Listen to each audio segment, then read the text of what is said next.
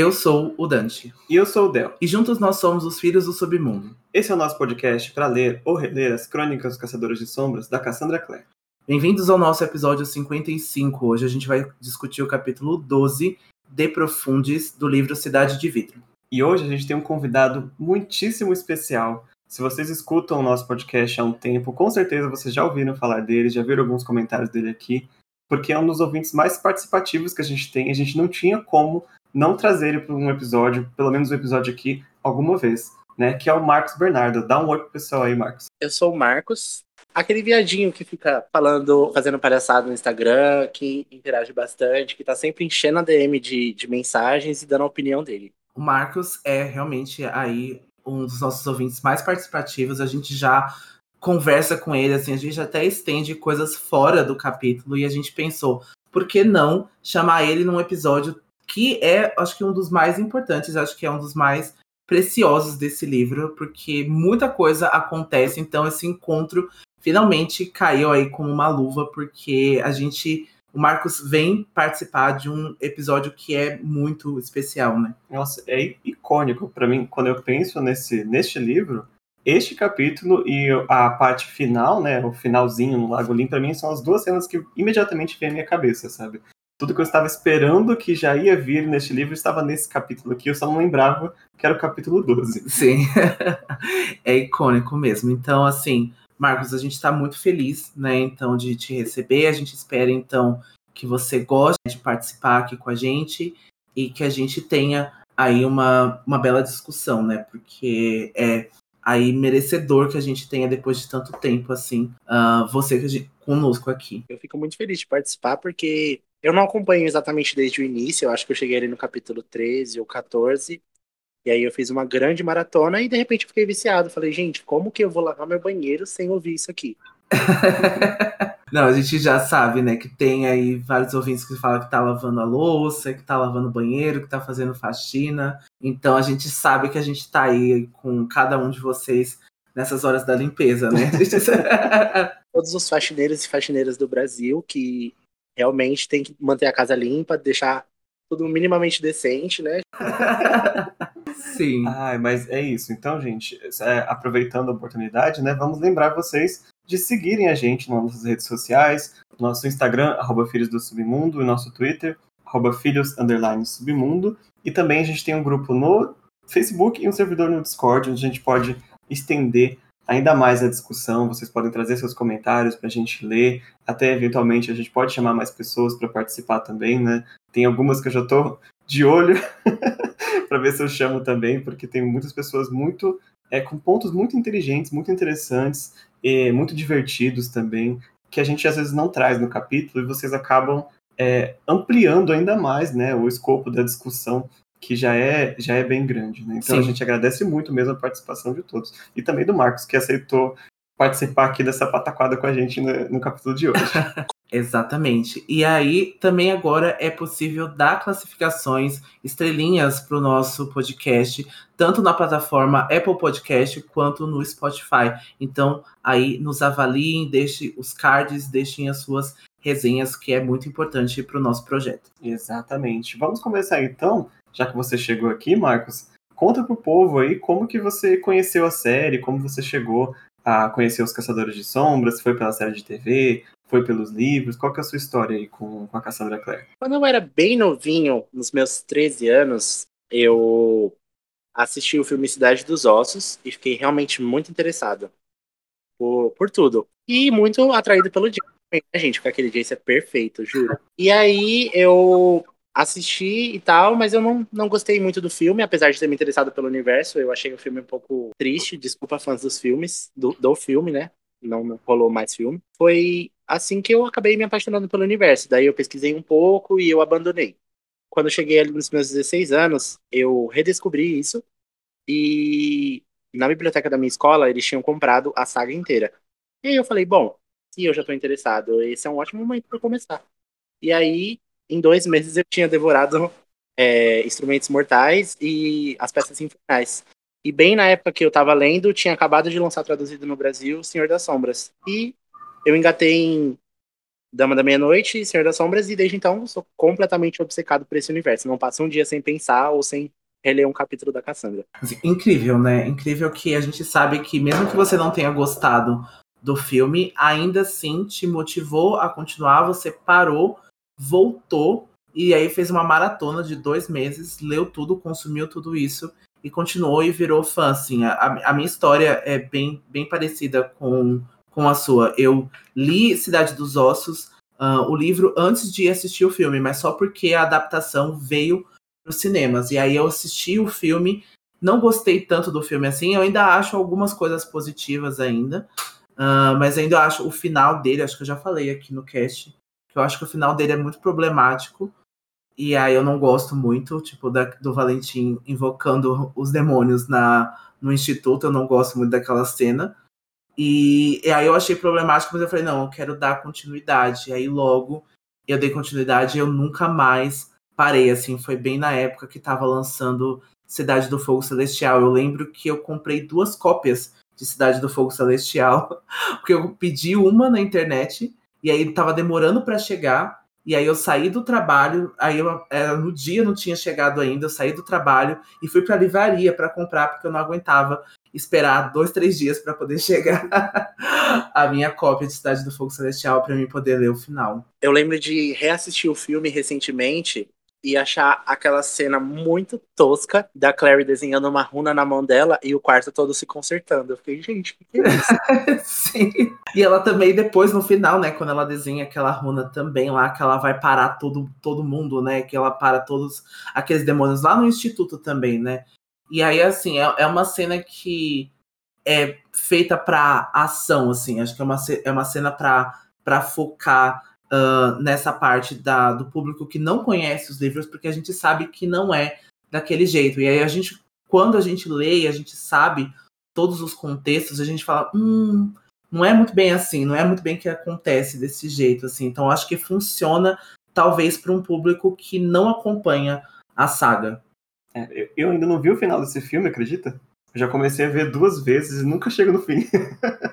é igual a série também. Acho que eu já comecei a ver umas duas vezes também e eu não consigo progredir. Ai, gente, eu terminei Shadowhunters e olha, tipo, eu tava. Eu já tava lendo Senhor das Sombras, né? Já tava começando a ler, inclusive, em inglês, o Rainha do Área da Escuridão. Porque eu falei, gente, não vou esperar traduzir. E algumas coisas, assim, que a série acelerou, ou a construção de alguns personagens, uns plots meio podres, tem o meu carinho, tem o meu carinho. Eu só consigo imaginar alguns personagens com o rosto dos atores da série, mas não, é a melhor adaptação, não. Assim, comparando o filme e a série, o filme maceta. É, eu também eu, eu tenho problemas também com, com a série, acho que a gente já falou também aqui no, no cast, que eu acho que eu assisti até quase os últimos episódios da, da última temporada e eu tava assistindo na força do ódio.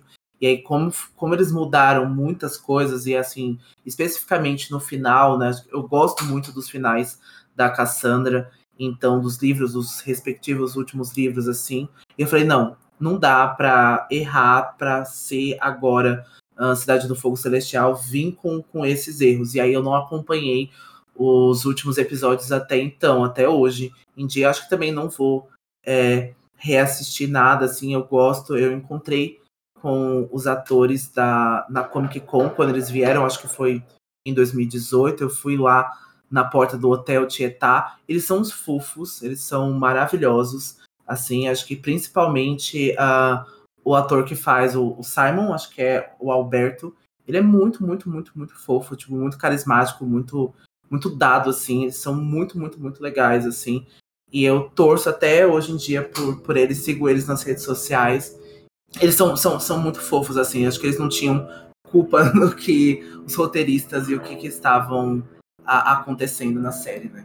Gente, o Alberto é o Simon perfeito, né? Meu Deus, aquele, ele na vida real é tipo fã de Star Wars, é, namorou a Emerald Tobey, eu não sei se ele namora ainda, que é a atriz da Isabelle, e tipo, é muito fofo, ele é muito fofo, eu não, não consigo não ser completamente apaixonado por ele. Sim, ele é muito, muito, muito fofo, assim, eles são, é, é, eles são muito legais, assim, acho que eu tinha, acho que o Dominic, né, que fez o Jace, assim, também, ele, eu achei que ele seria o, o mais antipático de todos eles, assim, mas ele foi um dos mais legais, assim, sabe, eu sou é fã da, de Modern Family e a ex-noiva dele é a participa, né, de Modern Family. E aí eu super íntimo até perguntei como que a Sarah tava. Gente, vamos é, interromper um pouquinho essa discussão para a gente ir para a sinopse do capítulo de hoje e depois a gente retorna para falar mais da, da série e desses personagens, porque hoje tem muita coisa para falar ainda, hein? Vamos para a sinopse, Dante? Vamos lá. Jace, Clary e Alec libertam Simon e Samuel do Guard. Os caçadores descobrem o paradeiro de Rod Starkweather e Sebastian revela sua verdadeira personalidade. Um combate fervoroso entre eles termina com a fuga de Sebastian. A longa noite de invasão finalmente termina com uma tragédia para a família Lightwood. Ai, meu coração. E esse capítulo vai começar com a, finalmente a libertação do Simon, né? Faz quantos capítulos que a gente tá falando que, ah, vamos libertar o Simon, não vamos. e o Simon tá ali tentando arrancar as gradinhas, né, da, da cela dele com a mão, mas a gente sabe que está enfeitiçada pelo Inquisidor, toda aquela questão. Ele está só se ferindo sem ter sucesso nenhum. E na cela ao lado tá o Samuel e gente, ele tá numa, no que a gente chamou de a redenção de Samuel, né? Porque tá ali fazendo uma oração, pedindo perdão a Deus, que vai entrar nas portas do reino dele, e uma coisa nesse sentido. Só que é interessante essa cena porque o Simon, quando escuta essa oração, ele fica muito chateado ele sabe, tipo, eu tenho vários poderes agora, sabe? Eu não consigo fazer uma oração, que é uma coisa que eu gostaria de fazer agora também. Ele não consegue falar o nome de Deus. Então, assim, ele tá super chateado de estar próximo da morte, né? O gato tá pegando fogo, tá enchendo de fumaça.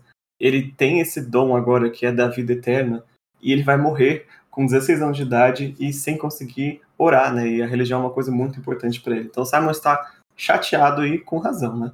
Com certeza, né? E ele também fala até de ser aí um diurno, ele consegue sair à luz do sol, né? Ele consegue ser esse vampiro diferenciado e ele ali foi jogado literalmente para morrer nesse incêndio e é muito triste essa questão pro, pro Simon, né? E aí é de repente que a Clary aparece, né, nas grades da cela com o Jace. E aí, com as próprias mãos, o Jace vai conseguir arrancar a janela da parede e puxar o Simon de dentro da cela. E aí a Clary se emociona de novo, né? Ela vai recepcionar o Simon com um abraço, porque até ontem ela pensava que o Simon ainda estava em Nova York. E o Simon também pensa que a Clary está em Nova York. Então esse é o primeiro momento que os dois se reencontram desde o começo do livro. E aí, quando a Clary se afasta desse abraço, ela consegue ver o Guard rodeado de fumaça escura, com fogo na janela. E ela e o Simon, né, na verdade, se lembra que o Samuel está ali e ele pede para que os outros ajudem ele a libertar o Samuel. Uma coisa que me irrita bastante nessa cena é que o Simon tá chateado porque ele até então não sabia que a Clary estava lá e a Clary também descobriu há pouquíssimo tempo que o Simon tá lá. E aí, quando o Simon questiona o Jace sobre isso, o Jace se faz de sons e fala: Ah, mas eu não. Você não perguntou, né? Então não tinha por que. Pelo amor de Deus, se toca, homem. Para de ser chato. Ai, É, o Jace, ele literalmente fala isso, né? Já que você não perguntou, já que você não falou nada, eu não comentei que a sua melhor amiga tava, tava aqui, né? Então tudo que a gente já tinha conversado, toda aquela promessa que os dois tinham feito, né? Que os dois tinham se engalfinhado lá no começo do livro, não valeu de nada, né? Porque o Jace mentiu de novo. Apesar que eu tenho uma pequena teoria. Eu acho que ele não falou para que não o Simon não acelerasse o plano de fuga dele. Porque o Simon tinha aceitado, eu vou ficar aqui para não prejudicar os Lightwood, nada do tipo. Acho que se ele soubesse que a Clary estava ali, ocorrendo algum perigo, talvez ele que, quisesse fugir antes do tempo e talvez mexer nessa questão aí. Não sei se o Jace chegou aí tão longe de pensar assim, mas que auxiliou nisso, acho que auxiliou, né? É, eu acho que o Jace não foi tão inteligente nisso, não. acho que ele não conseguiu pensar tão assim à, à frente uh, do Simon e do Guard, porque ele já estava querendo tirar o Simon de lá no momento que ele soube, né? O Simon que deu uma segurada nele falou: não, meu filho, né? uh, vai piorar a sua situação, vai piorar a situação da sua família. Então me deixa aqui um tempo e arranje outro jeito de me tirar, né? Mas pensando ainda no lado do Jace, até que faz um pouco de sentido, porque talvez se ele soubesse que a Clary estava lá, ele realmente ficasse em agonia mesmo. E Mas também não vou dar esse mérito pro Jace, não, tá? Porque ele não merece esse mérito de maneira Ele nenhuma. Não merece, não merece esse privilégio. Absolutamente insuportável, sabe? E ah, ele tá certo de falar? Talvez, talvez esteja certo de não falar, mas poxa, né, cara, minha melhor amiga, me avisa aqui que ela tá, tá aqui comigo, tá próxima de mim, pelo menos. Justo. E falando em Jace, agora veio uma cena assim. é, Acho que a cena mais engraçada desse capítulo, que não era pra ser engraçada. Porque o Samuel tá na outra cela, né? E ele tá assim: Não, gente, eu não quero sair, me deixa aqui. Aí o Jace chega e dá uma bicuda na janela. Entra lá dentro e empurra o Samuel pra fora à força. Eu adorei o resgate de Samuel. E depois que ele sai, ele ainda fica assim: não, eu não quero, ninguém me toca, ninguém me. co-". A gente sabe por que, que ele não quer, né? mas que foi engraçado foi. É, ele tá cobrindo o rosto, né? Ele tá tipo assim, ele começa a se balançar pra frente e pra trás, assim, ele não quer tirar a mão do rosto, e a gente sabe por quê, mas foi engraçado, foi cômico. Essa cena do, do Samuel me lembra aquele, aquele meme daquela mulher no Esquadrão da Moda, que ela pedem pra não cortar o cabelo dela e eles cortam. Sim. Ai, deixa aqui sozinha aqui um pouco aqui, ficar quietinha. Toda vez que eu faço, tá? O Samuel tava assim. Com minutinhos vai custar respirar muita fumaça, homem. Sai desse. Sim, o Samuel tá ali, né, sentado com as mãos no rosto, mas ele acaba no desespero se entregando porque ele chama o Alec pelo nome. E aí todo mundo fica, hum, como é que você sabe, né? E aí o Alec e o Jace vão lá e arranca as mãos dele da frente do rosto, e a gente descobre que, apesar de esfarrapado, esquelético, já comparado com um saco de batata, com pano, um maltrapilho, é o Rod que estava ali preso. E é o Rod Starkweather que reaparece depois de dois livros inteiros desaparecido, né? É, ele sumiu, acho que foi em Cidade dos Ossos, né? E a gente não vê sinal dele em Cidade das Cinzas. E a gente agora, né, ele tá ali, então ele se fingiu ser, ah, então, o Samuel, né? Então ele tá preso depois, e aí a gente vai agora saber nos próximos parágrafos o porquê que ele foi preso, né? E o que, que aconteceu aí para essa prisão dele. Mas é o Rod Starkweather e a gente queria muito, muito, muito poder dar essa informação. E a gente estava segurando a boca para não poder soltar antes da hora, né? Mas agora que ela foi solta, a gente pode olhar para trás em todos os diálogos que o Samuel teve com o Simon e entender que era o Rod falando aquelas coisas. Né? Que era o Rod que fez parte do ciclo, o Rod que veio, tentou avisar dos planos do Valentim. E principalmente, talvez mais importante, é aquela cena que o Samuel barra Rod se lembra de estar ali com uma mulher ensanguentada. Porque essa cena é criticamente importante, e quando o livro contar o que, que houve, a gente vai entender que o Rod teve ali é, dedo literalmente no que, no que aconteceu com, com, aquela família, né? E aqui ele vai tentar ainda dizer pro Jace é, o pouco que o pouco, né? O muito que ele sabe, mas o pouco que ainda não foi revelado para eles e ele não consegue dizer antes de morrer. Mas é muito importante a gente entender a tudo que o Samuel falou agora a partir do ponto de vista que foi o Rod que disse, né? Sim, é muito interessante você ter falado isso, porque o Rod até diz isso nas palavras dele, que ele mataria se assim o Valentim quisesse, se assim o Valentim mandasse que ele fizesse. Então é muito bom relembrar essa cena. A gente não vai ter informações dela, mas a gente quis então trazer para vocês ir juntando aí as pecinhas e principalmente do passado do Rod. O Rod estava num, num grande ponto de virada dessa história, né? Ele presenciou tanta coisa. Se ele tivesse mais cinco minutos de tela, a gente não ia ter mais três livros. exatamente, exatamente. E é interessante, eu acho que eu já, acho que eu já falei isso, mas o Rod, para mim, é um dos meus personagens favoritos, pessoalmente falando. Porque essa questão dele de ser um cinza, ainda mais que seja um cinza escuro, mas ser um personagem tão cinza e ter tanto conhecimento, ter presenciado tantas coisas, e estar na posição que ele está, que é uma posição muito difícil de perdoar, inclusive, eu acho que pra, para um personagem é muito interessante. Muito bom de ter sido trabalhado, principalmente nesse capítulo aqui né? Porque você pode concordar ou discordar, ou na posição dele ter feito diferente ou ter feito a mesma coisa, ou entender ou não entender o que ele fez. E isso, essa ambiguidade dele, eu acho que deixa ele muito, muito interessante. Sim, nossa, eu adoro esse diálogo. Para mim é incrível o quanto a gente entende uh, o que o Rod passou e o que ele estava pensando e o quais foram as motivações dele. De novo, a, talvez a gente não concorde com tudo, mas eu acho que a gente precisa ser mais velho e a gente precisa passar por um contexto de amadurecer e talvez um contexto de passar dois anos em uma pandemia e passar dois anos isolado dentro de um lugar. O Rod passou 15 anos sem poder colocar a mão para fora.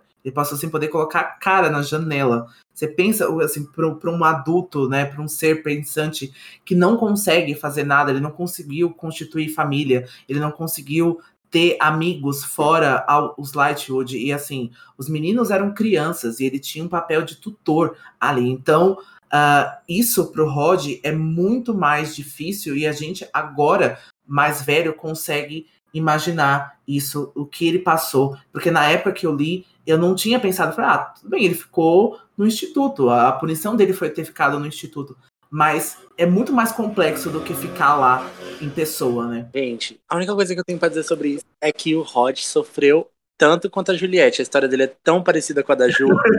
é parecida com a da Ju. Desumano. Mas sabe, é, eu realmente acredito na frase que ele disse, principalmente pelo meu contexto, pela minha vivência, de que um lugar que te aprisiona jamais pode ser seu lar. Tudo bem gostar das crianças Lightwood, eles eram crianças adoráveis, o Jace, não sei se era uma criança adorável, mas tô disposto a dar um braço a torcer. E é triste, é muito triste imaginar que esse homem passou quase 20 anos aprisionado, é, com pessoas que ele não escolheu viver e que as pessoas ainda julguem ele por ter se sentido na liberdade de passar a sua liberdade, sabe? Ter se sentido tão preso a ponto de estar tá desesperado por se libertar. Então eu não acredito que o Rod seja um desgraçado, muito pelo contrário, eu acho que o Rod é uma grande vítima, uma grande vítima que inclusive os Lightwood poderiam merecer a punição que ele teve e não tiveram. Então eu acho justo sim o que o Rod fez. No lugar dele faria o mesmo, inclusive. Desculpa aí, Lightwoods, mas macetaria igual. Eu, eu acho que eu também faria a mesma coisa.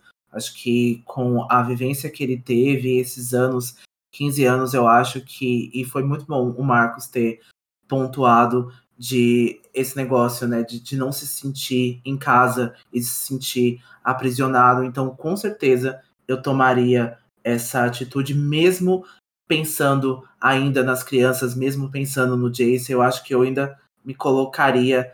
Uh, se pode se chamar de egoísta ou não, mas eu pensaria em mim é, nesse, no lugar dele. Então eu acho que ele é sim uma vítima e acho que é mais uma das vítimas do Valentim. Do Valentim. Não pode esquecer que é da Clave também, porque a punição veio da Clave. Ele apoiou o Valentim numa grande ilusão, como todos do ciclo, mas ele ainda foi muito mais vítima do que vários membros do ciclo. É, e teve a ver com a questão social da família Starkweather também, né? Meio que a injustiça da punição. Mas ao mesmo tempo, a gente também se lembra que, é, apesar da punição ter sido grave, ele cometeu alguns crimes pesados também. Né? A gente sabe que ele assassinou uma pessoa, é, mais de uma pessoa, provavelmente, e contribuiu para todas as mortes que o ciclo causou. Agora, será que isso torna mais ou menos injusta a punição dele só porque os outros não foram punidos? Uhum.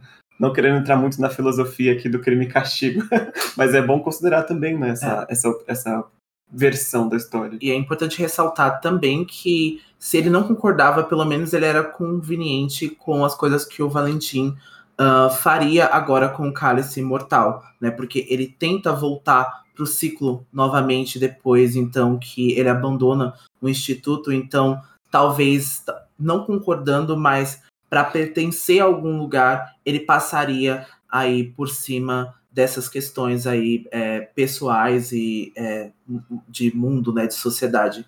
Bom, então voltando pro, pro capítulo, o Simon é que tem dificuldade de entender o que está acontecendo. E a expressão do Rod não parecia de culpa ou medo por ter sido pego, mas ele estava num pesar profundo, dava para ver isso na expressão dele. Ele tenta pedir desculpas pro Jace, mas o Jace está com uma lâmina ali apontada para ele, preparado para matá-lo, e o Jace vai confrontar ele para saber tudo o que o Valentim havia feito com ele e o porquê que o Rod nunca ter contado a ele todos os anos que eles estiveram juntos no instituto. E o Alec também tá confuso, sem saber do que o Jace está falando, que eu acho que ele está se referindo, então, aos experimentos, né? O Jace ainda está acreditando que ele tem sangue de demônio, que é por causa disso e acho que ele pensa que o Rod sabe dessa história toda. É, no lugar dele eu também acharia, né? Você sabia não me contou.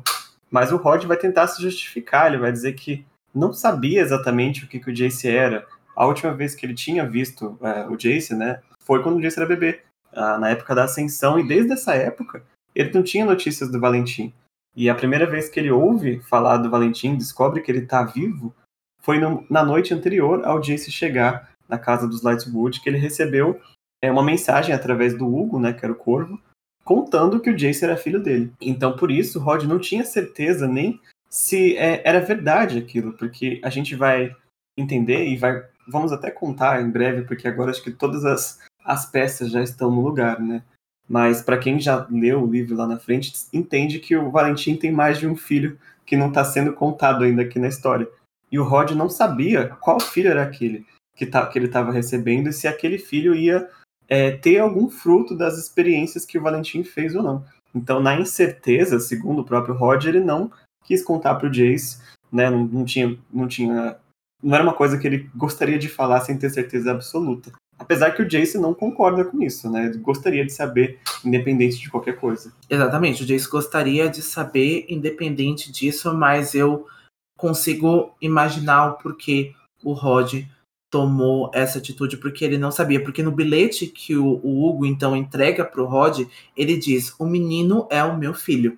Só isso. É só essa informação que ele tem. Ele não especificou, ele não deu nomes, ele só falou: O menino é o meu filho. E aí o Rod ficou por anos, né? Pensando, e aí ele resolveu dar o melhor que ele podia, a melhor criação pro Jace, independentemente de uh, qual filho ele estava se referindo ou que o Valentim tinha feito com o Jace. Mas então, quando o Valentim de fato retornou e entregou o Jace pro pai e abandonou os Lightwood, é esse momento então que o Jace fica decepcionado e magoado com o Rod. E aí eles vão acusar o Rod de ter tentado fugir para Alicante e dizem que ele poderia ter virado as costas para o Valentim. É uma afirmação ousada, né? Será que o Rod poderia ter virado as costas para o Valentim? Agora é bem mais difícil, mas quando ele recebeu o bilhete a primeira vez, se ele tivesse contado para os Lightwood é, a verdade, será que teria mudado a história em algum ponto? Ou os Lightwood não teriam levado a sério? O que, que você acha que ia acontecer? Eu acho que é muito complicado. O Valentim levou bem ao pé da letra aquela história de para bom entendedor meia palavra basta, porque ele deu meia palavra e com o Rod sabendo que essa criança poderia ser a criança é, que teria o que a gente vai saber mais para frente, ou não, a gente já sabe, né, disso? Do sangue demoníaco a gente já sabe. Como o, o Rod realmente criou o Jace tão bem que ele esperava que a criação mudasse. Ele mesmo fala isso. Ele acha que talvez a criação pudesse sobressair ao sangue demoníaco e ele criou o Jace com carinho. Eu acredito muito nisso. Porque se ele não tivesse criado o Jace com carinho, o Jace sentiria isso. Porque ele, ele sempre foi muito inteligente. Ele ia pegar no ar essa. O, eu, eu me pergunto, se o Rod tivesse revelado para os Lightwood, talvez eles tivessem feito algo a respeito, mas isso com certeza implicaria de que, primeiro, o Valentim está vivo, e segundo, o Valentim mantém um Rod. Então, como isso ia respingar para ele, que já estava amaldiçoado, sendo punido, sendo punido por anos, como que ele ia, como que ele ia se safar dessa situação? Os Lightwood novamente iam poder falar: a gente não sabia que o Rod estava em contato com o Valentim.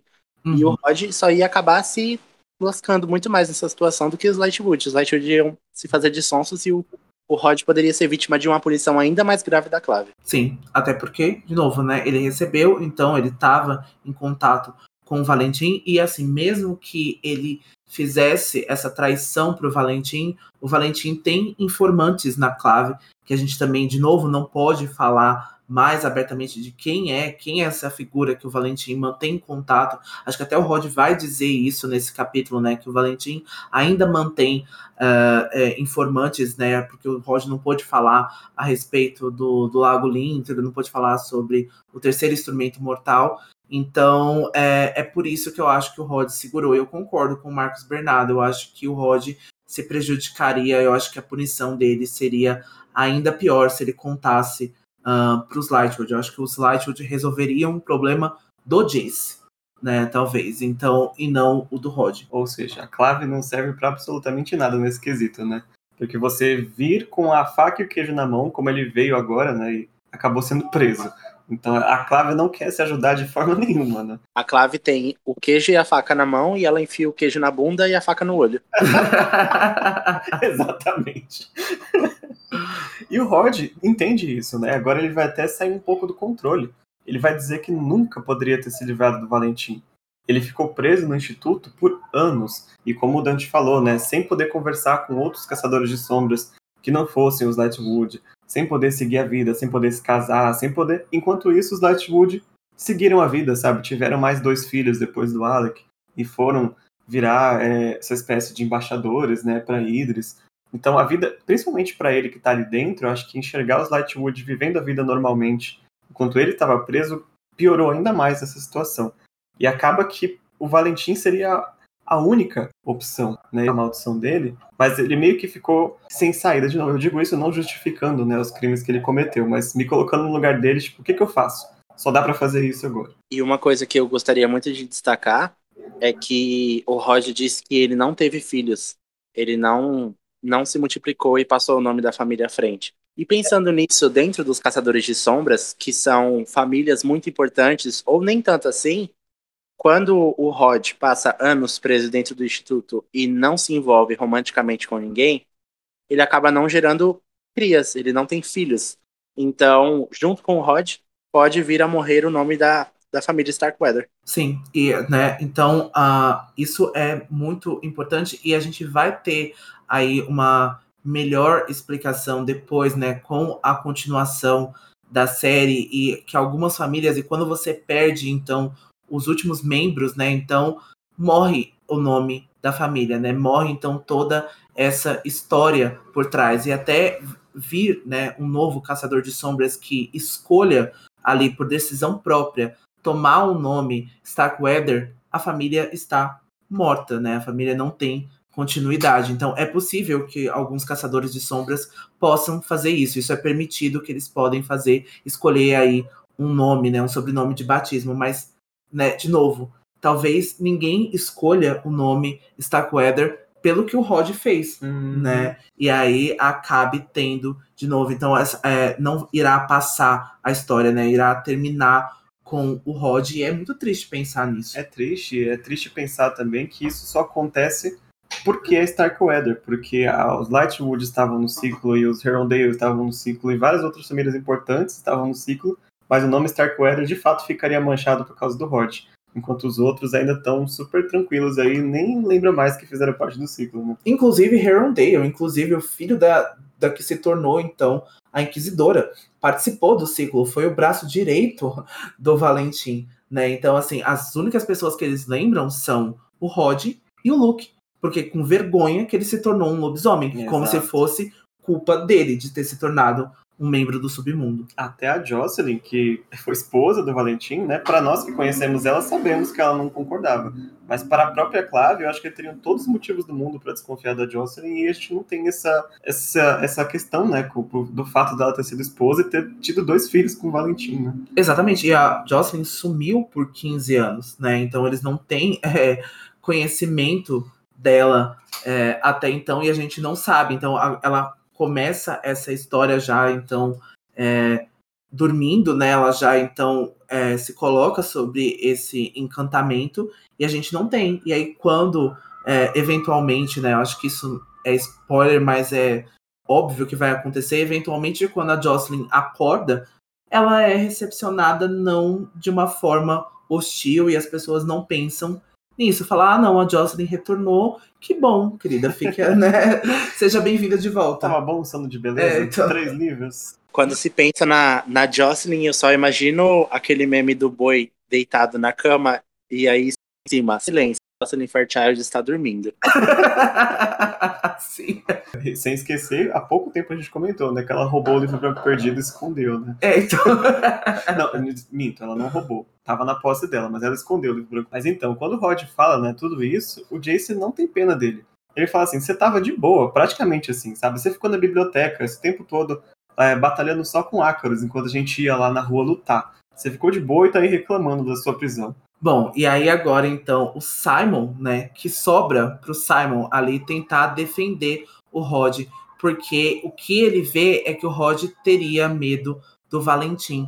Então o Rod conta que percebeu que o Valentim era a única saída daquela prisão e que ele não teria forças para recusar quando o Valentim então retornasse e oferecesse essa liberdade para ele. E quando ele foi liberto da maldição, então o Valentim também não aceitou o Rod ao seu lado, não aceitou o Rod nesse miniciclo aí que está ativo até agora. E aí o Rod percebeu que não havia mais nenhum lugar no mundo para ele e foi então que ele decidiu agir e foi então que ele decidiu voltar para Idris e a gente está vendo as consequências disso. Exatamente. Ele, e ele vai contar também que ele percebeu que era hora de agir quando ele viu que o Valentim atacou a Cidade do Silêncio e roubou a espada mortal. Então era óbvio que com o cálice e a espada na mão, o próximo passo era pegar o terceiro instrumento mortal, né, que ele até vai chamar de o vidro mortal aqui, que é o outro nome do espelho. O Rod sabia que o vidro estava em Idris e ele sabia o que, que o vidro era. Então o Rod ele conseguiu, além de todos os outros caçadores de sombras, entender o que era o último instrumento mortal e localizar, porque como ele mesmo vai dizer, ele teve 15 anos preso numa biblioteca para descobrir. Né? Ele ligou os pontos ali de uma forma muito é, genial. E como que ele não tinha nada a perder e tudo a perder, é, fica claro como ele conseguiu é, matar essa charada, né? Ou seja, então a gente tem a revelação que o Lago Lin é o espelho mortal é o instrumento, o terceiro instrumento mortal. Então o Rod vai relembrar a história, né? Ele vai relembrar que quando Raziel saiu então do Lago Lin, ele estava em posse da espada e do cálice mortal e aí não tinha paradeiro, ele não estava com o espelho então. E aí o Rod vai então com a história ver que é o Lago Lin, ele vai relembrar também que as fadas também falam que isso é o espelho dos sonhos, e a Clary vai lembrar que quando ela se afoga, então todas as coisas são conectadas, e a gente, de novo, outra informação que a gente guardou para as pessoas que estão lendo pela primeira vez e que a gente não podia contar e que dava muita dor na hora que a gente sabia do que, que eles estavam se fal... do que eles estavam falando e a gente não podia revelar. Eu gosto muito dessa, dessa revelação. Eu acho que foi muito genial, assim, sabe? Foi muito legal uh, não ser uma coisa tão óbvia, né, quanto uma espada e um cálice. É bem, bem complicado. Eu não matei a primeira vez que eu li. Não, não adivinhei que o espelho ia ser um lago, sabe? Porque, porque um lago espelhado. uma coisa para se trazer aqui nessa discussão é que a série, especificamente, tem até o seu próprio espelho, o seu próprio espelho mortal. Só que o espelho mortal deles é só um espelho mesmo, um espelho falso.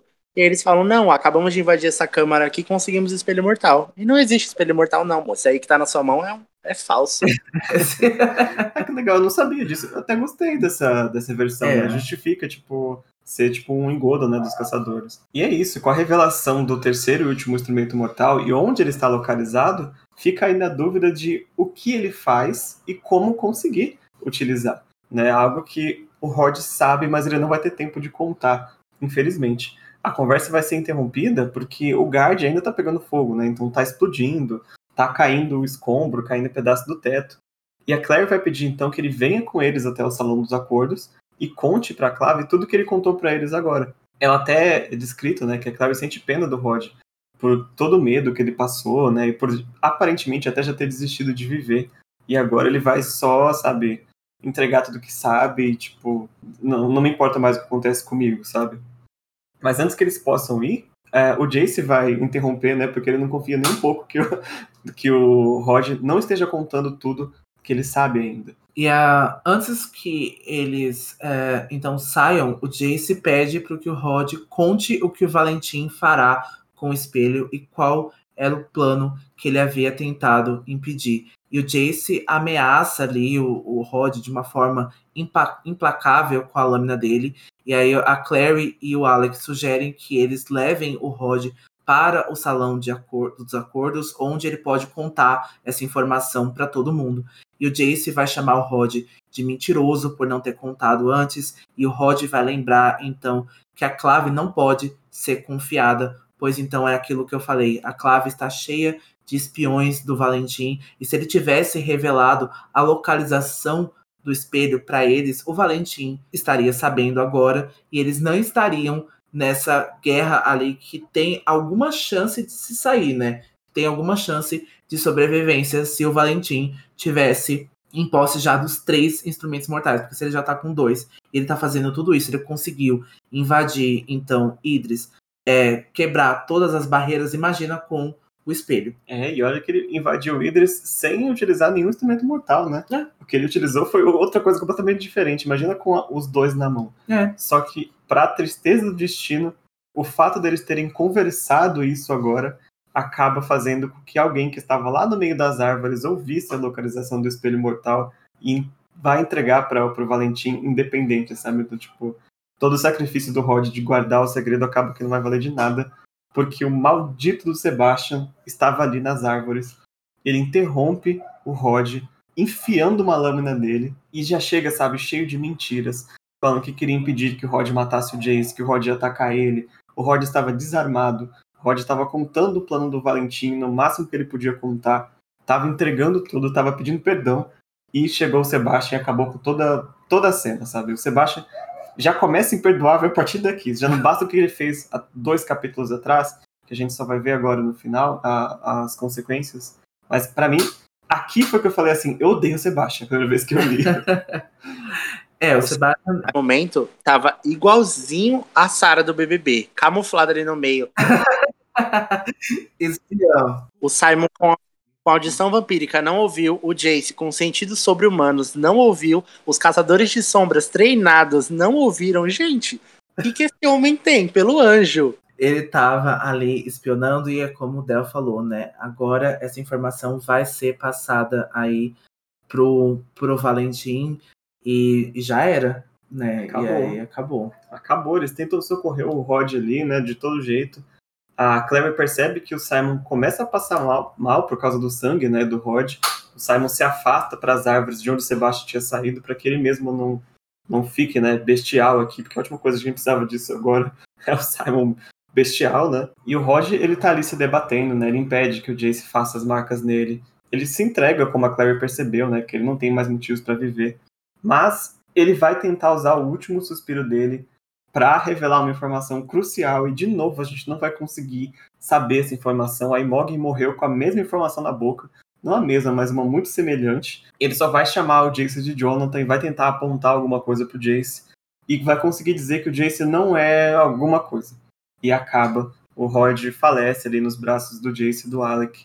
Bom, e aí é então que o Sebastian vai entrar em cena de novo. Ele ficou quieto por alguns segundos e ele vai dizer que aquele homem não merecia uma despedida honrada de um caçador de sombras. E o Alec, ali possesso, né, e torturado com o que tá vendo ali, vai chamar ele de assassino por ter matado um homem desarmado. E o Sebastian diz então que o Rod deveria ter sido executado quando ele traiu a Clave há 15 anos atrás e depois ele vendeu a clave novamente para se libertar da maldição dele, mais do que merecida. E a Clary se pergunta como que o Sebastian sabe tantas informações assim do Rod e o que ele estava fazendo ali. E o Jace percebe então que o Sebastian estava mentindo sobre salvá-los do Rod, né? Porque, de novo, o Rod estava falando as informações, ele estava desarmado, então assim, o Rod não faria nada ali. Eles estavam em posse do Rod.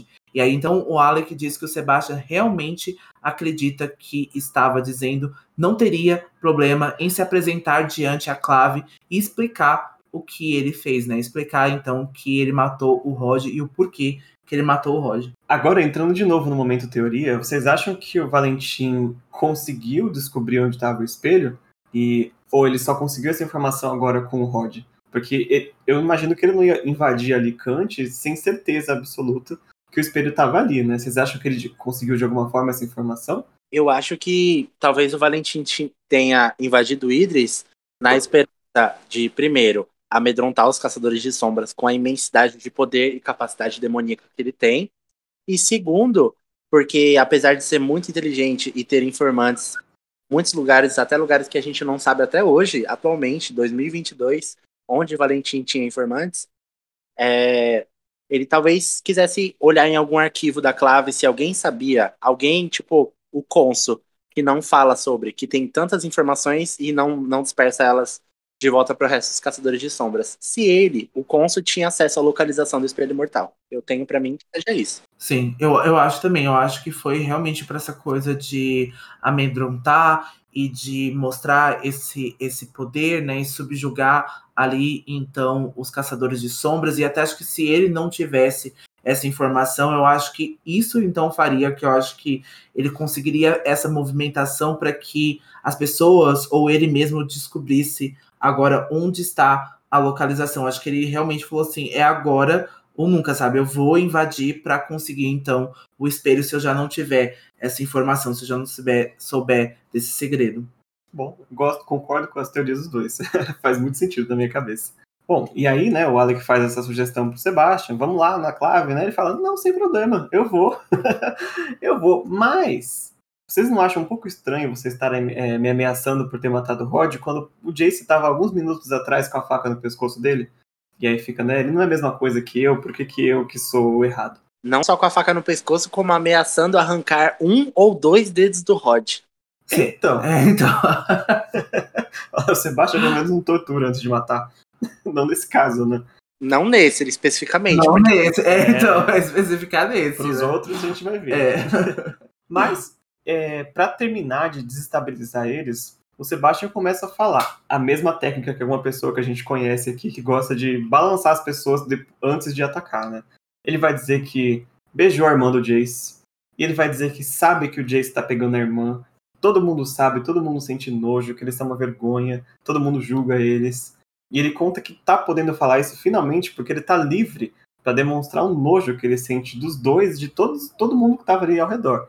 Acho que só o Alec foi que ele não falou nada, né? Porque o Jace, quando não tá correndo atrás da irmã, tá reclamando do, do paizinho dele, que não ama ele. Falou do Alec e falou que o Alec é nojento por ser gay. Ah, eu não vi. Ele falou isso. Eu perdi. Ele falou, ele falou que o Alec é nojento por estar se relacionando com o mestiço, um meio demônio, o Magnus. Ah, o Magnus. Ah, bem lembrado. É, é bem tanto lembrado. xingamento que eu perdi na hora É. de fazer o roteiro. E é Até isso. a primeira frase, sou obrigada a concordar com Sebastian. Cassandra, incesto não é entretenimento. É tortura psicológica, gente. É tortura psicológica. A gente ficou três minutos falando de incesto, sabe? Ai, gente, podre, né? Mas a- até a primeira linha concordo com o Sebastian, sim. Jace, Clary, vamos tomar um tento, né? Que irmão é irmão, então não dá pra gente ficar dando uns pega. Não dá, amiga. Vamos, vamos se controlar pelo anjo? De fato, ele também vai chamar a Claire de estúpida, porque ela entregou um livro super poderoso para um feiticeiro. Um livro que por acaso era dos feiticeiros também, né? E, é a segunda vez que ele é, fica bravo com ela por causa disso. E ele vai apontar pro Simon, falar que a espécie dele não deveria ser permitida ali. né? Então, assim, ele tá com nojinho de todo mundo e tá revelando finalmente a, a cara real dele por trás desses sorrisinhos falsos dele. É igual aquela mulher da fazenda, tem um pouco de ódio pra todo mundo, né? Aí ele diz, fala esse ódio pra todos eles e aí a Clary vai se perguntar e vai perguntar pra ele o porquê dele ter fingido por todo esse tempo, mas ela compreende que ele precisou fingir enquanto estava ali como o espião do Valentim, né? A Clary então deduz isso que é até descrito, né? Que ela vai deduzir isso. E aí o Jace então vai sair ali da, da, da posse do, do Rod, vai avançar para o Sebastian com a sua lâmina. Os dois vão lutar e o Sebastian revela uma força tão grande quanto a do Jace, né? E é descrito aqui que a Clary até fala que nunca tinha visto alguém tão forte assim, né? Só o Jace, eu acho. E agora o Sebastian de alguma forma conseguiu superar essa força do Jace. E aí o Sebastian vai empurrar o Jace para uma parede e ele também vai derrubar a, a Clary nesse processo. O Alec vai então puxar o arco, né? E vai então é, dar uma flechada no. Vai intencionar dar uma flechada no Sebastian, mas ele acaba desviando. E então que o Sebastian vai pegar o arco do Alec e vai quebrar em dois. E aí ele vai atacar o Alec, né? Ele- Ele vai então segurar ele pelo pescoço e essa, lu essa luta vai continuar. Uma coisa pra se destacar nesse momento é que derrubar o Jace não é exatamente uma prova da força do Sebastian, mas quebrar um arco é muita força, porque um arco é uma arma feita para aguentar muita tensão antes de atirar uma flecha. Então, Uhum. se ele pegou um arco e quebrou com a menor dificuldade, imagina o que esse homem pode fazer com o pescoço, gente. Sim, É, exatamente. Muito bem observado. E é o pescoço do Alec que tá em risco agora, né? Porque ele vai pegar o Alec pelo pescoço, esganar ele um pouquinho ali e até vai zombar, né? Que é o segundo Lightwood que ele derrubou hoje. A gente sabe do que ele fez com a Isabelle, né? Até a desnecessidade dele usar um martelo nela, porque ele nem precisava, né? Com a ele não derrubou dois, né? Ele derrubou três. Ai, Ai! Aí também o Simon, né, vai entrar na luta, assim, eles vão se engalfinhar, todo mundo tentar atacar o Sebastian e todo mundo vai tomar uma surra do Sebastian. Até o eu acho que é o que mais consegue, né, porque ele pega ele de surpresa, e ele tá, agora sim, ele tá mais feral, né, ele morde o braço do Sebastian. Só que quando o Sebastian consegue dominar o Simon, é a hora que o Jace já se levantou e ameaça ele com uma lâmina, né, e é o momento que o Sebastian aproveita para parar e fugir. Né, e agora não, não sei porque ele ficou com medo do Jace agora, né, do, todos os momentos, mas suponho que seja por ser uma lâmina serafim, né? O Jace fala até que nunca feriu um humano com uma lâmina daquela, acho que a lâmina serafim teria um efeito um pouco maior uh, no Sebastian. Mas ele escapa. E a Clary tá lá com a cabeça machucada, né, da, da pancada que ela tomou, inclusive ele, ela descreve que ele só agita a mão assim, sabe, como se estivesse espantando um mosquito. E essa porrada já derruba a Clary e faz ela bater a cabeça, né? e ela tem algum tipo de concussão, alguma coisa assim, porque ela vai passar o resto do capítulo é, tonta, sabe, vendo luzes, ela tá bem confusa agora. Nossa, esse mosquito não foi derrubado, né? Esse mosquito foi espancado. Poxa, Sebastian. E é importante falar que o Sebastian agora vai fazer aí uma, uma coisa que a gente desacreditava, porque a Clary vai ver que ele vai entoar alguma coisa, um encantamento, algum feitiço ali e vai sumir. Então ele some a partir de um feitiço, ele some a partir então de um encantamento. Então isso é surpreendente e bizarro. Eu, eu vi essa descrição, eu achei que ele tava resmungando alguma coisa com o Jace e saiu andando, mas era um feitiço. A neta das bruxas que não conseguiram queimar. Nossa, eu totalmente perdi no meio dessa confusão dessa luta, eu até esqueci desse momento. Mas a Claire tá ali, né, se recuperando. Como ela pode, ela vai ser socorrida pelo Simon e pelo Jace. E o mais engraçado é que tá todo mundo abalado porque o Jace foi derrubado. Né? E quando ele derrubou o Jace, todo mundo falou: agora eu preciso fazer alguma coisa, porque eu, o que era mais forte entre nós aqui caiu, né? E o Jace tá até meio envergonhado, assim, de. Não, ele pegou desprevenido tal. De fato pegou, mas eu acho que a força deles se compara, se não se iguala, né? É, exatamente. Mas é também como o Marcos Bernardo falou também, né? Ele conseguiu quebrar um arco como se não fosse nada, né? Então, um arco é feito para aguentar esse tipo de coisa. E ele quebrou, e aí ele mostrou também uma agilidade também de ter conseguido se afastar da flecha também, que o Alec dificilmente erra, né, as flechas, o Alec tem essa habilidade com, com o arco, então, tipo, ele conseguiu fazer vários feitos ali, foram uma série de feitos que ele conseguiu fazer, que é muito até agora inexplicável como que ele conseguiu, né? Porque ele não mostrou isso. Eu acho que até agora ele mostrou uma desvantagem só, que ele não consegue fazer as marcas, que acho que foi em uns dois capítulos passados, né? Não que ele não consiga fazer, é que ele não tenha muitas habilidades de fazer, e é uma das coisas que a gente sempre coloca aí essa pulguinha atrás da orelha de vocês para perceber por que, que, ele não consegue fazer as marcas, né? É, e por outro lado, o próprio Jace arrancou uma grade da parede hoje duas vezes. Né? Então, o Jace revelou ter uma super força muito grande. Eu até achei um pouco é, estranho, porque essa super força dele não aparece com tanta frequência nos livros, né? Eu achei que se ela fosse aparecer, seria algum momento mais. Não mais icônico, mas, sei lá, de alguém estar tá em perigo imediato, ou coisa assim, igual o super pulo dele, sabe? Eu acho que para ele ter, ter, essa super força dele, para mim foi meio do nada, assim, nossa, vou arrancar a janela da parede. Gostaria de ter visto um pouquinho mais. Uma, uma crítica que eu tenho a Cassandra é que essa, essa cena para mim do super pulo também foi um pouco mega aleatória. Eu paro e, e fico tipo, amor, aí eu posso, então já que eu posso, eu consigo. E aí ele vai e faz. E eu fico, amor, o que tá acontecendo? Sim, é, eu acho que na, na forma que a Clary faz, né? Então, é, uh, uh, as marcas da Clary são momentos muito icônicos, assim, são muito específicos, né? Então, tipo, primeiro tem, sei lá, o cálice, depois ela faz uh, o, o Destemor lá na casa do, do Luke, né? Então, todas agora, né, nos, nesse livro com o Ituriel, então sempre foi muito mais bem explicadinho, né? Sempre foi muito mais bem colocado ali os momentos da Clary com a marca. O Jace é tipo, ele pensa e faz, é. e tá lá escrito. É bem isso, e é diferente, tipo, o Jace até comenta, né? Talvez o Sebastian tenha algum treinamento que eu não tenho. E acho que isso ele tá, tá correto. Mas independente de treinamento, o Jace faz muita coisa também que é. Assim, se você entende que ele tem super força, eu entenderia que ele usaria ela com mais frequência. Eu não sei por que, que ele não utiliza. O super pulo, a super força, se ele é um super caçador de sombras. Mas tá aí, né? Tá escrito, não tem como dizer que ele não tem. E enquanto eles estão ali se recuperando, né? Todo mundo tá, tá ferido da surra do Sebastian, é quando eles vão perceber que o Sebastian pode ter ouvido a conversa deles sobre a localização do espelho mortal. E aí eles vão ter que se apressar, né, para comunicar a clave o mais rápido possível e começam a se dirigir lá de volta para o salão dos acordos, onde está todo mundo reunido. Eu não sei o que, que é pior, se o, se, o Sebastian ouviu ou se eles vão falar pra Clave. Hum. Não, então, tipo, não tem, né? Mas, coitados, eles não estão tão sem o que fazer, né? E o Alec vai esperar, então, que a Clave consiga capturá-lo, né? Consiga capturar o Sebastian e o amaldiçoe, como fizeram com Rod. E talvez a mesma maldição, né? Isso vai até ser falado, porque para eles é uma licença poética ali. O Sebastian também fica preso. É, justiça poética. Justiça poética. justiça poética. E o Jace, então, vai cobrir o rosto, né, do seu antigo mestre, ele tira o casaco ali que ele tá vestindo e vai deixar então o Rod no jardim porque não tem como eles levarem ele pro, pro salão, né? Até porque é incômodo agora.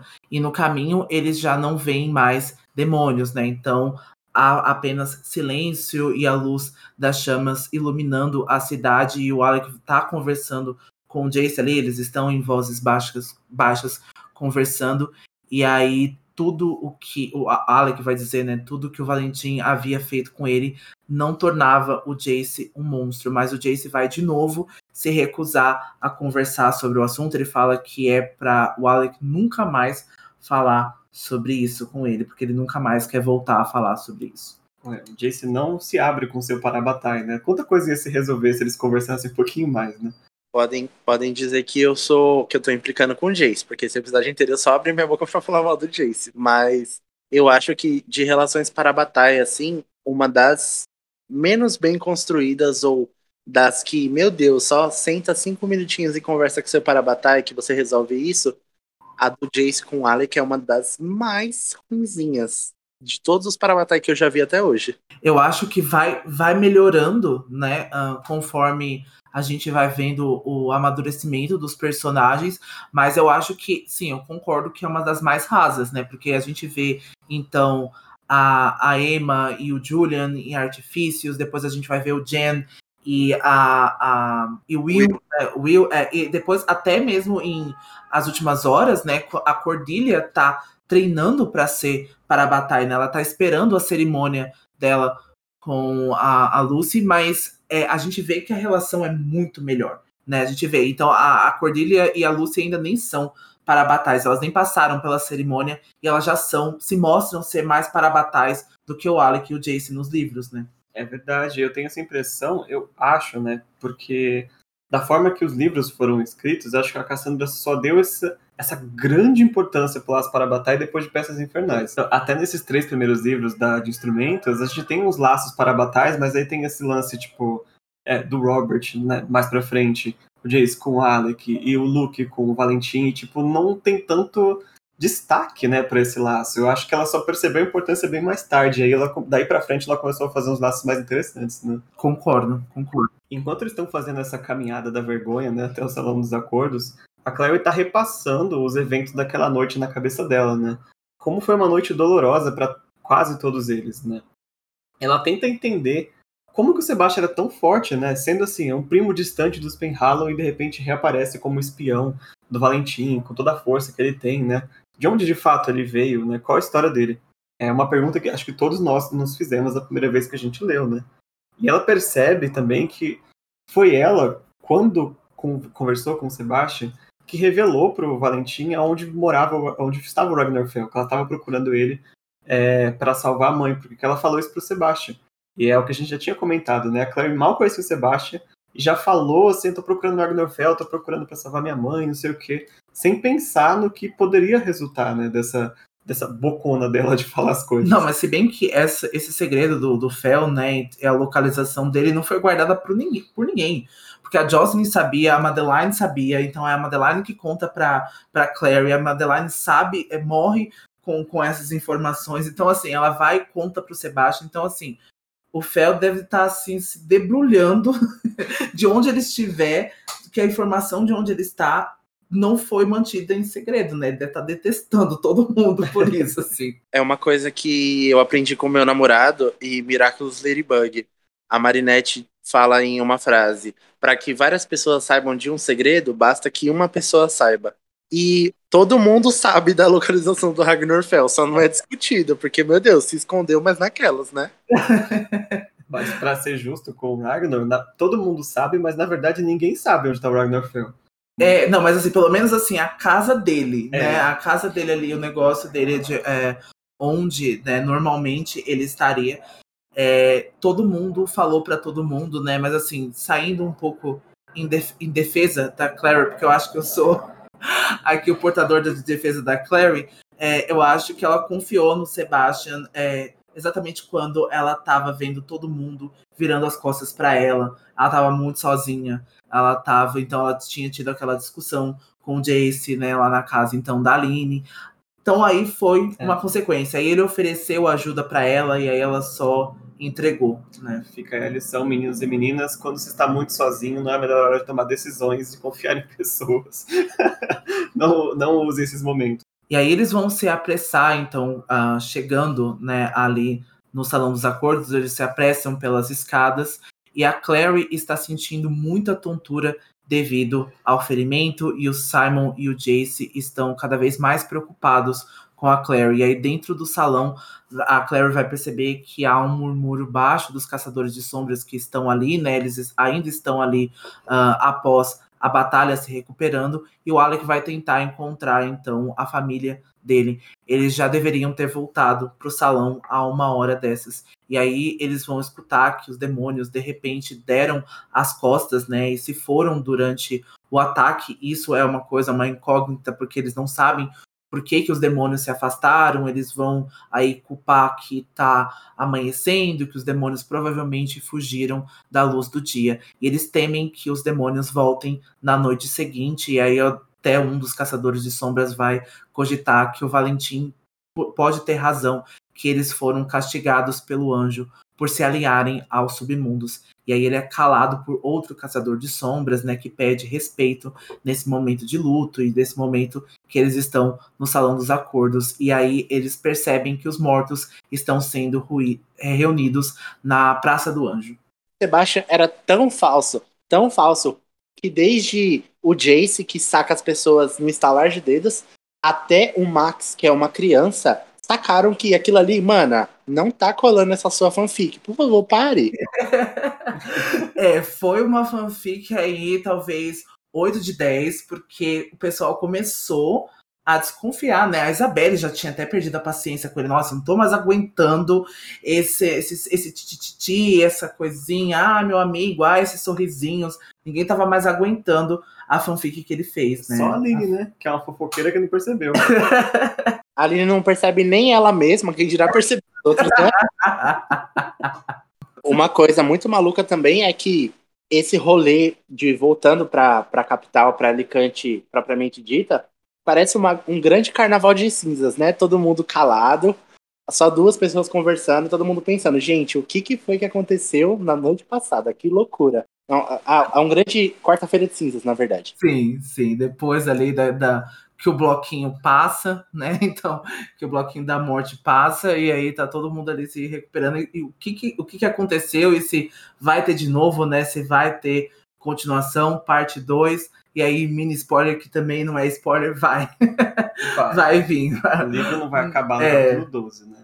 Opa, pra, pra, quem tá, pra quem tá esperando, essa aqui é o sinal. Daqui pra frente é só ladeira abaixo. Só ladeira abaixo. Só ladeira abaixo. Você já não estava? É, a gente já veio, a gente já veio prometendo a ladeira abaixo, porque eu acho que talvez a nossa ladeira abaixo já seja muitas coisas antes, né? Porque para mim, aqui foi, foi ladeira abaixo. Aqui para mim foi o ápice da, da, da, da tristeza, eu é. acho, o ápice da, da desgraça, mas é, tem muitas coisas ainda, né? Não, e se a gente parar para pensar, o livro não deu muito destaque, né? Mas a gente teve uma, uma, um ataque no Instituto de Nova York no começo do livro, né? É que passa tão rápido no meio de tanta coisa que a gente até acaba esquecendo, mas teve isso também, né, nesse livro. Já era no primeiro capítulo do livro. Começando ataques de instituto desde 2004, é isso? e ali naquela confusão, o Alec consegue avistar os pais deles, né, perto de um palanque ali, e vai abrindo o caminho é, pela multidão. E a gente está vendo do ponto de vista da Clary, ela não consegue é, enxergar bem o que está acontecendo por causa da ferida, né? Ela está vendo só uma confusão de gente e o barulho e as conversas. O que ela vê é o, Alec indo, né, para lá para aquela direção e o Jace percebendo alguma coisa e correndo, né, também naquela direção. E ela começa a ficar preocupada que tem alguma coisa errada. Quem ficou com ela ali é o Simon, né? E o Simon tá é, vendo o que ela não consegue ver. E o que, que ela não está vendo é a Maurice chegando é, com a Isabelle.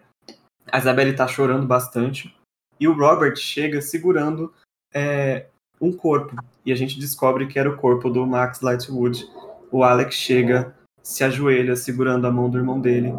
E o Jace está ali com uma expressão completamente perdida no rosto. É, essa cena é de cortar o coração. Porque a gente acha que, tipo, que acabou, sabe? Que eles estão voltando pro salão e os demônios foram embora e tinha tudo acabado, mas na verdade a desgraça já tinha acontecido e a gente só não tinha percebido ainda.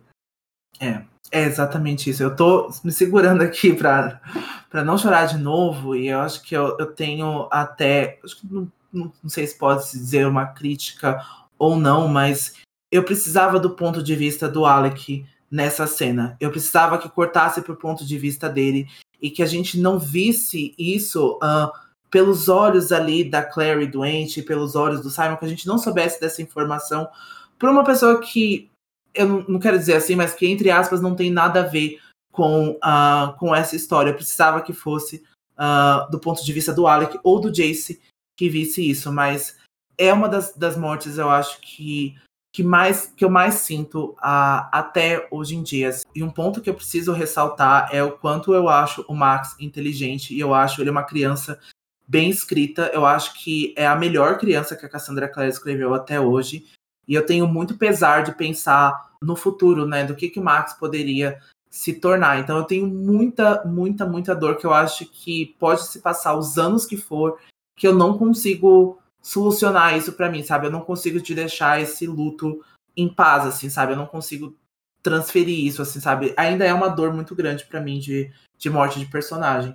Para mim é a pior. Assim, é a que a única que eu Claro, eu sinto os outros personagens também, mas o Max é um personagem que eu sempre que eu tô lá na frente eu penso, o que, que o Max estaria fazendo se ele estivesse aqui? Uhum. Sabe? O que seria o Max em Artifício das Trevas? O Max na, na segunda parte de Cimentos Mortais ou nos livros de contos? É um personagem que faz muita falta mesmo.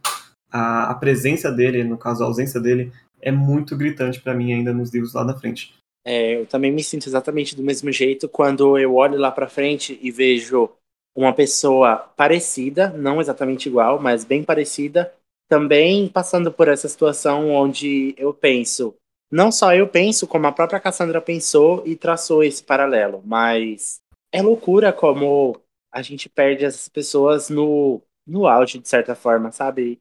Tinha tanto ainda para demonstrar, tinha tanto para prestar e mostrar. Tipo, se o Max estivesse vivo hoje em dia, eu acho que a história teria sido bem diferente. Bem diferente mesmo. Não dá nem para você imaginar o tanto de impacto que esse garoto tem. Porque se a ausência dele já causou a potência de impacto que causou, imagina a presença dele como não causaria. Com certeza. É muito, muito bom você ter ressaltado isso, porque eu acho que essa potência a gente vê muito no Alec a gente vê muito na Isabelle também. Eu acho que o Alec demonstra isso muito nos pergaminhos é, vermelhos da magia, né? Então, uh, nessa série, então, a gente vê mais perspectiva do Alec, né? Então a gente vai ver o quanto isso impactou na vida dele, mas eu acho que uh, o tempo, então, em cena, o tempo em página, assim, se a gente pode chamar, acho que a Isabelle demonstra bastante isso, né? E demonstra bastante esse, esse amadurecimento. Ela se tornou outra personagem, né? É, depois do que isso, infelizmente, aconteceu. Ela estava presente, né? Ela vai ter essa questão de culpa para ter que lidar depois. Ela estava lá, né? Foi embaixo do nariz dela. Então vai ser bem difícil para ela lidar nos próximos livros.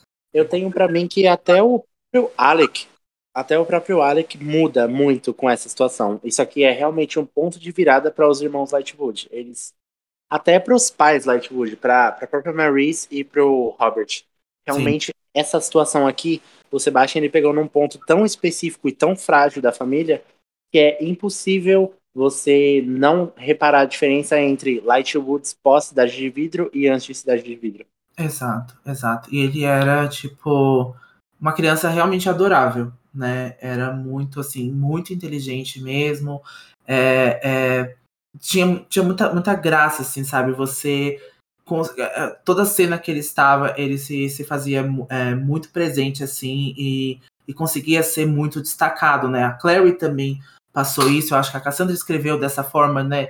Da gente ver ali uh, uma similaridade com o Simon, né? De gostar de, de mangá, de gostar de Naruto. E aí sempre assim, né? O irmãozinho, assim, sabe? Eu acho que é, essa coisa de dele se fazer é importante, assim, sabe? Eu acho que das crianças, assim, eu só vejo o Tavi, assim, em, em Artifício das Trevas, que eu acho que é a mesma coisa também, né? É aquela criança super fofa, é aquela criança que, que vai participar de um momento de resolução, principalmente em Dama da Meia-Noite. Quem saca o plot total da história? O Otávio é incrível. É incrível, incrível, incrível, incrível. Eu, eu, não, eu não esperava uh, quando eu li, né, que a resolução fosse fosse partir dele, assim, sabe? Então é, é incrível. Então todo o meu respeito pelo, pelo Max e pelo pelo Tavi. E é com essa cena que a gente vai chegar no final desse capítulo, a Clary ela até pensa em lá é, apoiar o Jace, mas o Simon dá um sinal com a cabeça assim que esse momento é dos Lightwood, né? Como, como o Dante falou, seria muito interessante ter um ponto de vista de um dos dois ali, porque não, não tinha nada, sabe, que ela pudesse fazer agora. Então a Clary simplesmente corre para fora do salão, senta nos degraus e a gente vê que o sol está é, começando a nascer, pondo finalmente fim nessa noite longa na história dos Caçadores de Sombra. E assim a gente acaba o capítulo 12. Que noite infernal para os caçadores de sombra. Tragédias à parte, é, esse capítulo, como um capítulo, foi muito, muito bom. Muito bom, muitas revelações, personagens, sabe, relações. Esse final, sabe, que é assim, vai ser para sempre um impacto muito grande em todos, todos os livros que a Cassandra escreveu. É, a gente que lê nunca, nunca vai esquecer disso. Então, assim, para mim, 10-10 esse capítulo, sabe? Sim, ponto, ponto alto. E a gente espera que vocês também tenham gostado, né? Que a gente tenha aí atendido as expectativas, que a gente tenha conseguido, então, uh, transpassar tudo que a gente estava sentindo aí, tudo que esse capítulo pedia. E para encerrar a discussão, vamos para os nossos momentos grimórios, né? Vocês querem adicionar alguma coisa? Eu não consigo é, separar um trecho de novo. Eu sei que faz alguns capítulos que a gente não tá separando o trecho, mas é que tá realmente difícil de escolher um momento, sabe? Para mim, se eu tivesse que escolher assim, o momento, eu acho que é essa cena final aqui com o Max, a forma que ela é descrita e tudo, sabe? Mesmo com essas pendências que a gente falou de gostar, gostaria de ver outro ponto de vista, para mim essa cena é o meu grimório desse capítulo. É, eu também, eu continuo com a mesma, eu já tenho três semanas já que eu não tô escolhendo uma frase, né, especificamente. Eu estou escolhendo momentos, mas eu vou escolher então esse momento como o, o do Max, como o meu maior, mas eu ainda ressalto uh, o momento de revelação do Samuel com como Rod é, e a conversa que ele teve, porque eu acho que o diálogo foi muito bom. Assim, tinha. Uh, acho que outros autores não teriam conseguido fazer um diálogo tão bom assim, tão cinza quanto esse é, do Rod. Então eu acho que já mostra toda essa capacidade da Cassandra de escrever personagem. Eu acho que, apesar de amar o capítulo inteiro, acho que olhando para frente, se eu realmente precisasse escolher, eu acho que seria o momento da revelação do Sebastian, porque essa revelação é tão simbólica e ao mesmo tempo ela representa tudo que o Sebastian vai ser daqui para frente, ela é tão poderosa que eu não poderia deixar de destacar de maneira nenhuma o quanto o Sebastian é um ótimo, ótimo, ótimo personagem. Muito bem escrito, desde as suas atitudes boas até as suas piores atitudes, desde o topo do poço até o fundo mesmo, o subsolo do poço. O Sebastian entrega tudo. O Sebastian, é, a gente já pode dizer, né, que acho que esse momento já já diz tudo que vai se tornar um dos vilões mais memoráveis da Cassandra, assim. Ele com certeza, assim, ele a, a Cassandra escreveu uh, escreveu ali até o topo do poço e até o subsolo e, e o subsolo do, do poço do, do Sebastian é realmente muito ruim. Faz a gente detestar uhum. ele de verdade, assim, sabe? Mas mostra o quanto é genial e o quanto é, é difícil escrever um vilão é, desse, assim, né? Então é incrível. Então é, aguardem e esperem que tem muita coisa ruim, mas que também para série é muito bom como um todo. Eu vou ter que concordar com os dois. Eu acho que muitos autores eles ou erram a mão ou se enganam na hora de escrever um vilão, como o Sebastian. Porque o Sebastian ele tem tudo para ser aquele vilão, vilão assim, meio galhofa, sabe? Tipo, eu sou mal porque eu sou sabe? Eu hahaha, faço maldade, sou, sabe? Mas ah, sempre a gente tem alguma nuance por trás do Sebastian, seja na criação ou seja na, na distorção que ele faz na cabeça dele, a gente vê uma coisa bem mais complexa do que um vilão simplesmente de fantasia, né? Não é, ofendendo vilões de fantasia, mas aqueles vilões mais mal escritos, que são vilões por si só. Né? E todo, toda a construção do Sebastian leva a um vilão muito, muito interessante. Ele não é o meu favorito, mas assim, top 3 com certeza. Sim. Sem dúvida nenhuma, Sim. por causa dessa, dessa habilidade dela de escrever. É, eu acho, eu acho que até os pequenos vilões, né? Então, até as pessoas ruins, né? É, é, e que. Então, assim, uh, a gente até fala, né, que alguns vilões entram no topo, né, e se destacam aí pela, pela vilania e outros nem tanto, mas eles todos eles têm nuances, né? Então eles não são ruins ou não são vilanescos só por serem, assim, tem algo por trás e alguns têm redenções e outros não, né? Então se a gente o Rod poderia ter sido um vilão e foi antagônico em muitos momentos uh, do, do, dos livros e tal e teve ali um momento de redenção, mas e talvez um momento tardio e que não houve tempo pro, pro Rod, né? Mas há outros tempos para as outras pessoas, talvez. É. E a Cassandra sempre tenta modificar, sempre tenta mudar isso e nunca fazer uma coisa igual a outra. É, eu gosto que às vezes ela faz aquela mesma escolha que todo herói de fantasia sempre tem, que é de se juntar ao vilão. O vilão faz aquela proposta, né? Como o Jace teve também. Se junte, junte-se a mim e a gente vai lá conquistar a galáxia, né? Mas ela faz a mesma coisa para os vilões também. E chega algum momento na série que ele apresenta essa oportunidade para ele fazer alguma coisa boa. E a gente vê ele escolhendo ou não fazer isso, como o Rod fez, a Imogen e o Valentim em breve também vai ter o seu momento. Então todos eles, o Sebastião, vão ter este momento de talvez se você quiser, você pode corrigir o que você fez. Vou te dar essa chance. Eu acho isso muito bacana também. Arrasou. É isso. Eu sempre penso que de todos os vilões da Cassandra que eu conheci até hoje, e não vou citar nomes, obviamente, para evitar spoilers, porque os vilões da Cassandra eles estão sempre atrás da cortina. Eles só vão se revelar quando você menos esperar. Você toma rasteira, ele pisa na sua cabeça e fala: Era eu que estava atrapalhando esse mundo. E eu acho que, definitivamente, tem cerca de seis vilões até agora, não é? Da, das histórias da Cassandra. Com certeza o Sebastian tá no meu top 3, assim, em primeiro lugar. Porque para mim, eu acho o Valentim um vilão é, levemente tosco, mas eu acho que ele é tosco pela falta de informação. Eu acho que ele é tosco por não ter exatamente tudo a agregar. Às vezes a gente olha uma atitude do Valentim e fica, mas como ele fez isso? E aí não, a gente não sabe exatamente como, mas eu imagino que isso seja porque isso aconteça pelo começo da saga.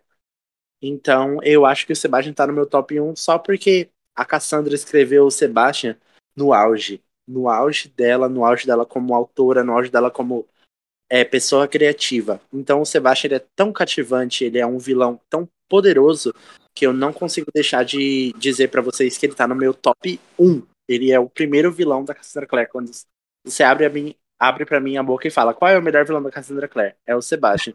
Principalmente porque ele tem potencial de repetição. Ele é um vilão tão poderoso que ele jamais vai ficar em uma saga só. Para mim, o meu top 1 ainda é o Valentim. Eu acho que, é, mesmo com essas com essas coisas que não, fica, não ficaram bem uh, explicadas, eu, eu ainda gosto muito do, do impacto que ele tem uh, com a, as outras sagas. Assim, eu, eu, acho, eu acho que o Sebastian a mesma coisa, né? Então tem continuidade no que ele tá fazendo, né?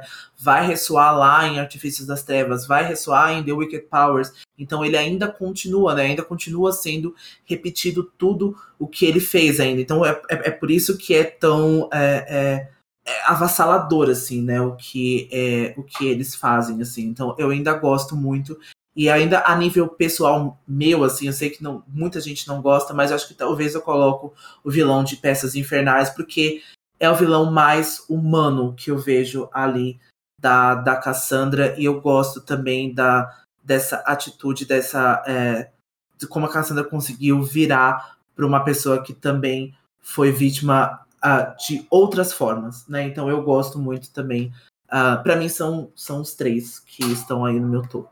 É isso, gente. Vamos é, encerrar o episódio de hoje.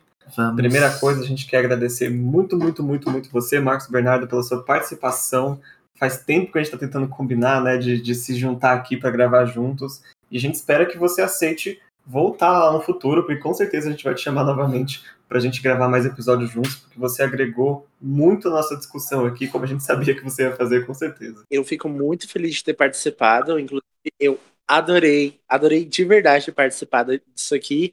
E com certeza, tô confirmando para você, pode me chamar em qualquer capítulo. Nem que seja um capítulo que tenha assim, tipo assim, ai, ah, a Claire tropeçou numa pedra e caiu, quebrou o nariz, tadinha da Claire. Ela quebrou o nariz por causa disso, disso e disso. Pode, pode me chamar. Eu vou participar de qualquer capítulo que vocês me pedirem, porque eu amo esse podcast e eu amo a Cassandra Clare e eu adoro o trabalho que vocês fazem. Eu sou completamente fã e não tenho vergonha de dizer, cadelizado por esse podcast.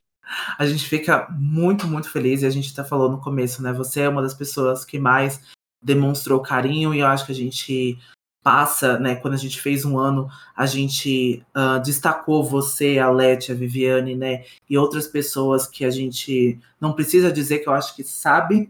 Uh, então foi aí uma das pessoas que mais fizeram aí uh, divulgações. Eu acho que foi aí muito genuíno da sua parte e foi muito porque você quis fazer. E a gente sente isso, né? A gente sente de verdade isso que a gente está aqui atrás e a gente está vendo. Então é como o Del falou, aí o convite está em aberto, nem que seja aí para Clary quebrou o nariz e sangrou, a gente vai discutir e a gente espera muito poder te encontrar pessoalmente, né? Um dia desses aí a gente só precisa marcar aqui fora do podcast.